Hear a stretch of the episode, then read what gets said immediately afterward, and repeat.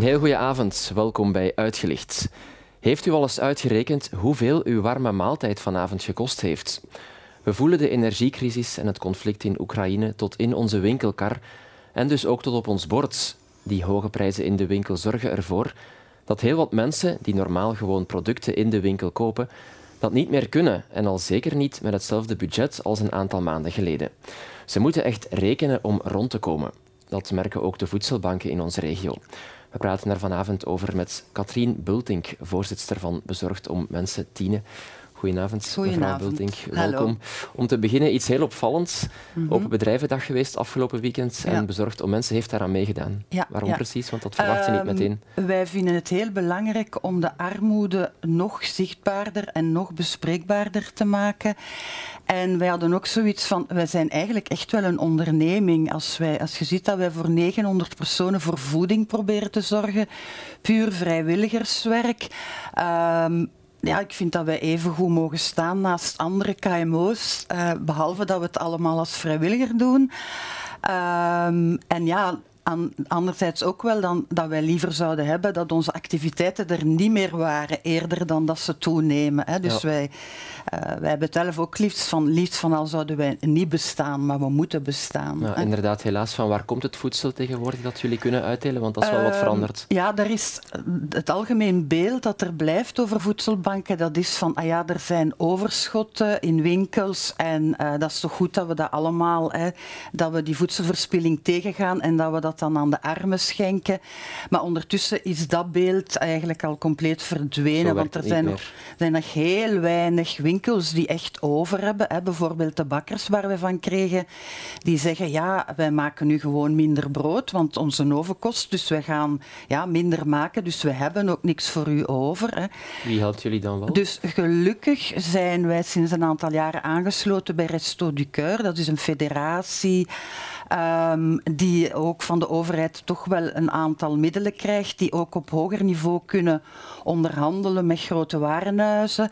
En van hen krijgen wij elk jaar een subsidie en kunnen wij elke week verse groente en fruit krijgen. Als dat er niet was, dan konden wij mensen eigenlijk geen gezond pakket aanbieden. Zonder hen zou het niet mogelijk zijn. zeg nog eens kort ook, wie mag nu precies terecht bij de voedselbank? Wie kan daar langskomen? Uh, dus eigenlijk, dat zijn de aller, allerarmste mensen. Want mensen zeggen dikwijls, ik zie ze daar in de rij staan en ze hebben een grote gsm en ze komen met een grote auto.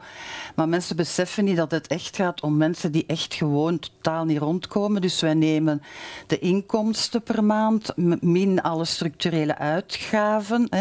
Dan delen wij door 30,5 voor 30 dagen per maand.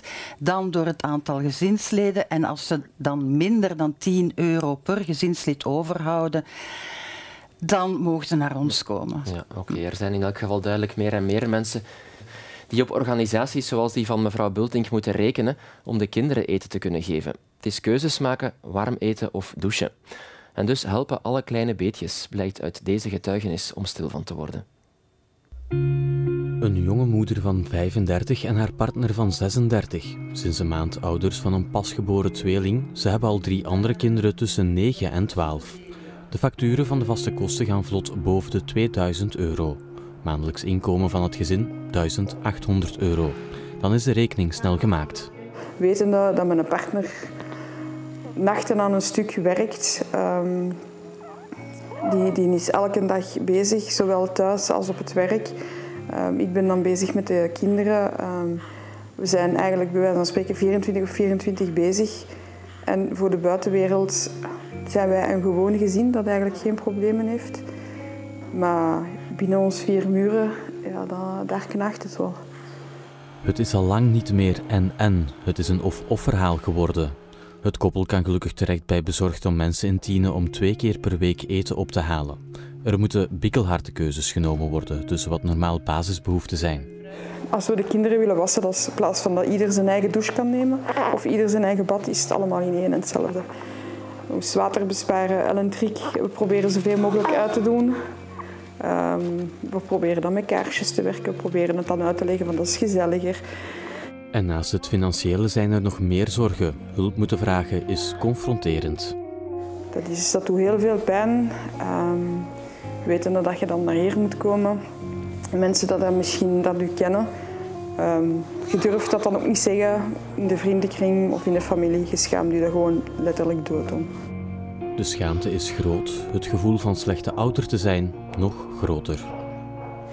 Het zou niet de eerste keer zijn dat ik s'avonds in slaap ween eigenlijk.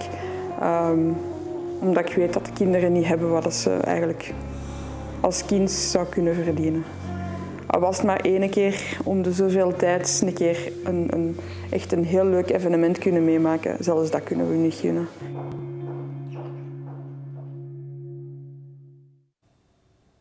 Ja, mevrouw Bultink, we zien het in deze getuigenis. Het is vaak ook emotioneel heel zwaar. Ja, ja, ja.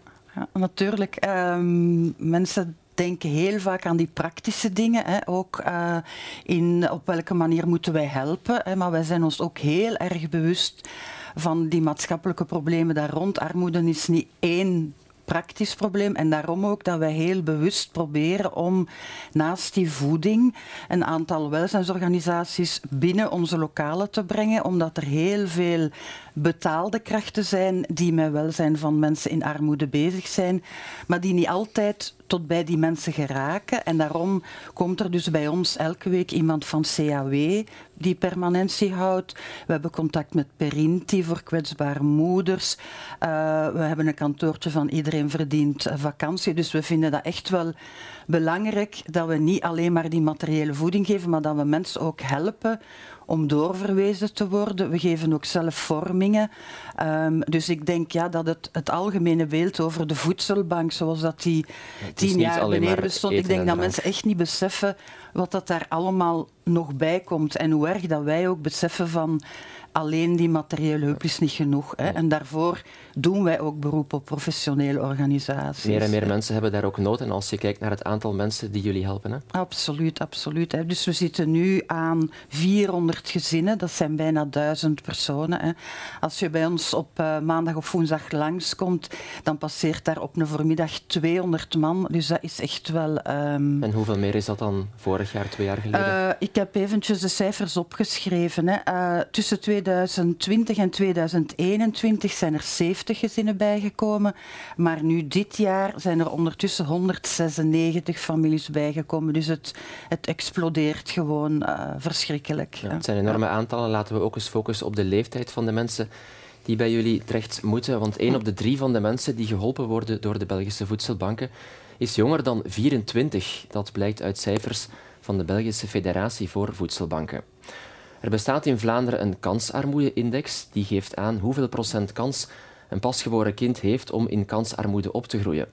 We zien hier de cijfers voor onze regio. In de meeste steden en gemeenten geeft die index aan dat er op 100 kinderen vijf of minder dan vijf kinderen in kansarmoede opgroeien. In zes gemeenten is die kans minder dan 10 op de 100, maar in de grotere steden stijgt dat aantal vlot boven de 10 procent. Zeker in Leuven en in Tiene waar het cijfer, dat ziet u in rood, zelfs 15,4 procent is het hoogste van heel Vlaams-Brabant. Dus ook meer kans om in armoede te belanden dan bijvoorbeeld gemeenten in de Brusselse rand. En ook fors boven het Vlaams gemiddelde, dat is 12,7 procent. Mevrouw Bultink, dit is dus het cijfer voor, voor uw werkveld. Ja. Waaraan ligt dat? Wat is er anders in Tiene dan in uh, ja, of Aarschot of Leuven? Ja, ik denk dat al waar we heel, heel lang in de tijd terug moeten gaan. Hè. Dus de, de, de Tiene was een industriestad uh, waar heel laag betaalde mensen werkten. Een aantal van die industrieën zijn verdwenen, maar heel veel mensen hadden niet de middelen om ergens anders te gaan wonen. Dat maakt ook dat er heel weinig instroom van nieuwe mensen geweest is. En mensen met een zeer laag inkomen die met elkaar trouwden van iemand uit de buurt met een zeer laag inkomen. Dus dat blijft een neerwaartse spiraal. Hè. En ja, daarnaast ook hè, dat je weet dat gemeentes iets willen ondernemen en ze willen dat met eigen middelen doen. Ja, dan moeten ze die halen uit de belastingen die zij innen. Hè, want 40% van hun inkomsten komt uit belastingen. Maar als je dan weet hoe arm de inwoners van Tiene zijn, ja, dan weet je dat er gewoon in de gemeente veel minder middelen zijn om aan armoedebestrijding te doen. En dat is eigenlijk heel contradictorisch. Ze kunnen wel op een aantal subsidies beroep doen, um, maar heel vaak hoor ik dan ook van de mensen van Tiene die een subsidieaanvraag indienen. Ja, Leuven heeft ze weer gekregen, want die zijn beter um, ja. geëquipeerd om goede aanvragen te doen dus ja, het wordt bijna alsof dat er concurrentie is tussen subsidieaanvragen in Tiene en in Leuven. En dat, dat klopt niet. Hè. Dat is geen... Uh, allee, dat systeem... Nee, het is een vraag die we ook eens kunnen voorleggen vanavond aan, aan Heidi Degeriks. Goedenavond, mevrouw Degeriks. Mhm. U bent de algemeen coördinator van het netwerk tegen armoede. Mhm. Herkent u die uitleg? Ja, ik herken dat zeker. Um, het is eigenlijk zo, ja, um, we zien dat er algemeen veel meer armoede is in de steden. Er is een industrieachtergrond. Uh, je ziet dat hier ook in Vlaams-Brabant, maar dat is in gans Vlaanderen zo. We zien dat in Gent, in Antwerpen, zeker in Brussel ook.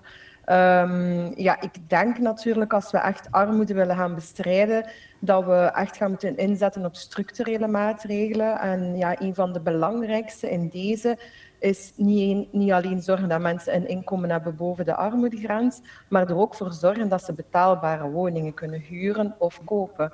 En daar schort het schoentje zeker in gans Vlaanderen, maar ook in jullie regio. Ja, wonen is heel belangrijk. Maandagmiddag was bevoegd minister voor armoedebestrijding Benjamin Dalle te gast in Leuven voor een, voor een gastcollege over armoedebestrijding. Onze ploeg vroeg hem of de armoedecijfers de komende maanden en jaren nog gaan stijgen.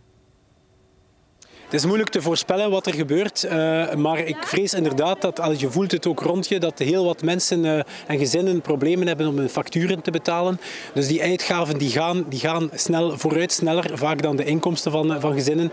Dus we moeten inderdaad zeer behoedzaam zijn. We moeten, uh, het is eigenlijk alle hens aan dek om dat tegen te gaan, dat er nog meer kinderen in armoede zouden, zouden opgroeien. Wat zijn daar de prioriteiten om echt op korte termijn in te grijpen? Wel, wat mij betreft is een eerste prioriteit de strijd tegen kinderarmoede, de hervorming en de aanpassing de versterking van het, eh, van het groeipakket van uh, het kindergeld is daar een belangrijke bij, waar we zeker ook heel fors gaan investeren in de sociale toeslagen voor mensen die het meest nodig hebben.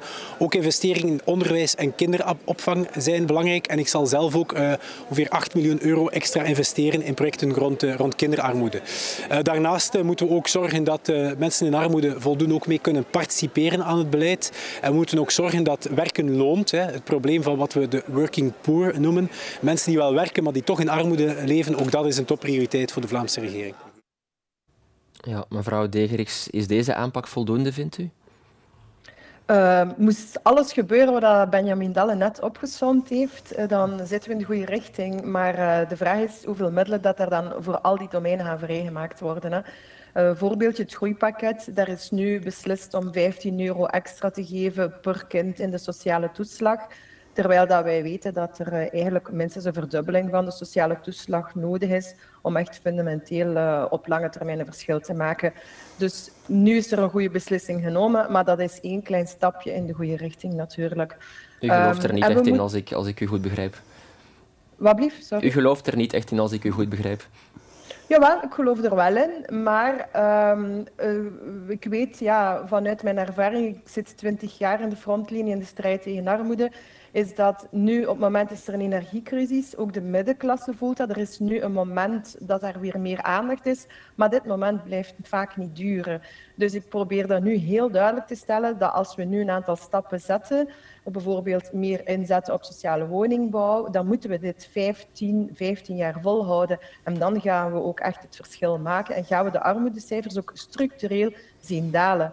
Want als we dat nu bekijken op de voorbije twintig jaar, zijn die hardnekkig stabiel in Vlaanderen. Oké, dat is een duidelijke boodschap. Bedankt voor uw bijdrage, mevrouw Degriks van het Netwerk tegen Armoede. Dank u wel. Graag gedaan. Ja, mevrouw Bulting, slotwoord is, is voor u mhm. natuurlijk. Wat moet er voor uw organisatie concreet gebeuren? Ehm, ja, er zijn de typische dingen hè, van, ja, u kan altijd storten. Hè. Ga naar www.bezorgdommensen.be. Uh, we zoeken altijd nog vrijwilligers, want het aantal mensen dat we moeten helpen gaat nog altijd omhoog. Uh, u kan ook dingen bij ons brengen, maar alsjeblieft mooie dingen, geen versleten dingen. Breng die naar het containerpark. En ja, om af te sluiten, hè, u zag het ook in de reportage, ik vind het belangrijkste vind ik kinderarmoede. En daar eh, heb ik jou daar straks ook al van gezegd, van het kan niet allemaal van de overheid komen. De overheid moet dit en dat en dat en dat. Ik denk dat wij zelf ook een aantal dingen kunnen doen. Hè.